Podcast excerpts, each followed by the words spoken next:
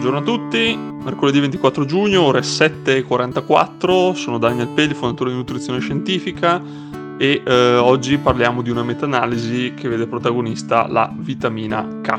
Iniziamo subito nel dire eh, che la vitamina K è una vitamina liposolubile, quindi solubile appunto nei grassi e per questo motivo è immagazzinata in, eh, in, alcune quantità all'interno del nostro corpo, quindi non è necessario eh, assumerla eh, quotidianamente come succede ad esempio con eh, le vitamine idrosolubili come ad esempio la vitamina C. Si trova in abbondanza nelle verdure a foglia verde come ad esempio broccoli, cavoli, spinaci, ma si trova anche in minor quantità in, eh, in altri elementi e eh, viene prodotta anche a partire dai, dai, dai, dai batteri intestinali. È eh, molto importante per il corpo umano perché funge ehm, da cofattore nei fattori di coagulazione del sangue per il mantenimento dell'elasticità dei vasi. Sappiamo infatti che una rigidità dei vasi può portare poi allo sviluppo di malattie cardiovascolari.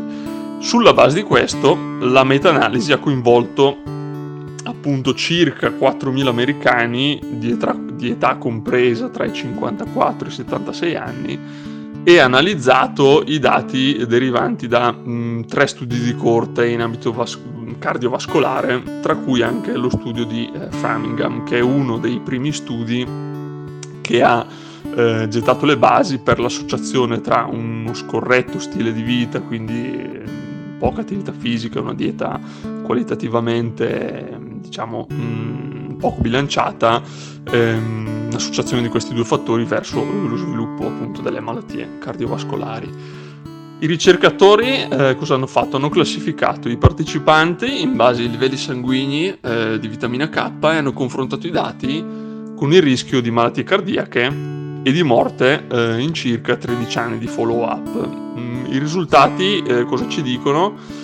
ci dicono che le relazioni, eh, non ci sono relazioni significative tra eh, livelli di vitamina K e malattie cardiache, ma risulta eh, che le persone con bassi livelli di questa vitamina abbiano una mortalità eh, aumentata del 19% rispetto a quelle con eh, livelli nella norma. Ciò cosa ci può dire? Ci può dire ehm, che la vitamina K potrebbe fungere da fattore protettivo in età anziana, ma attenzione perché lo studio qualche limite ce l'ha, nonostante sia una meta-analisi. Sappiamo che meta- le meta-analisi sono, eh, scientificamente parlando, eh, lo studio che dà maggiori garanzie, lo studio più solido all'interno eh, della piramide dell'evidenza scientifica. Ma allora, innanzitutto la, la meta-analisi prende in considerazione eh, tre studi di corte, quindi studi epidemiologici e quindi legati diciamo, non una causalità, ma a, delle associazioni.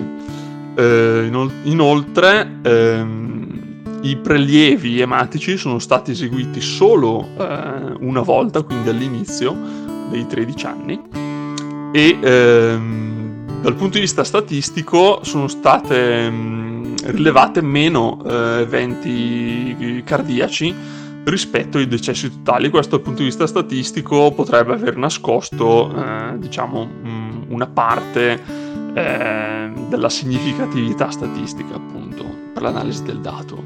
Ma voglio soffermarmi principalmente sull'ultimo punto. Mm, abbiamo detto che la vitamina K eh, si trova in tantissimi alimenti e viene anche prodotto dal microbiota intestinale ehm, questo ci deve far ragionare sul perché eh, ci siano eh, delle persone con un deficit, eh, diciamo, di vitamina K. Mm, e questo cosa ci, ci, fa pensare? Ci fa pensare che ehm, se noi abbiamo una dieta equilibrata è molto molto molto difficile avere un deficit di vitamina K. Se invece abbiamo una dieta, uno stile di vita malsano, allora lì sì che siamo di fronte ad un, possiamo andare incontro ad un deficit di vitamina K.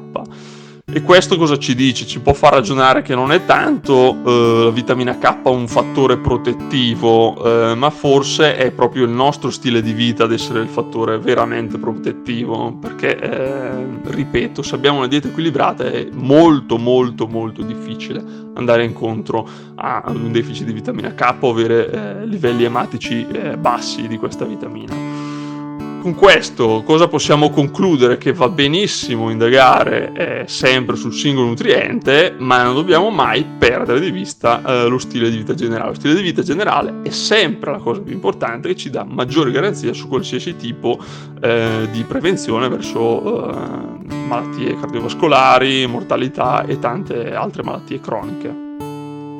Ho terminato.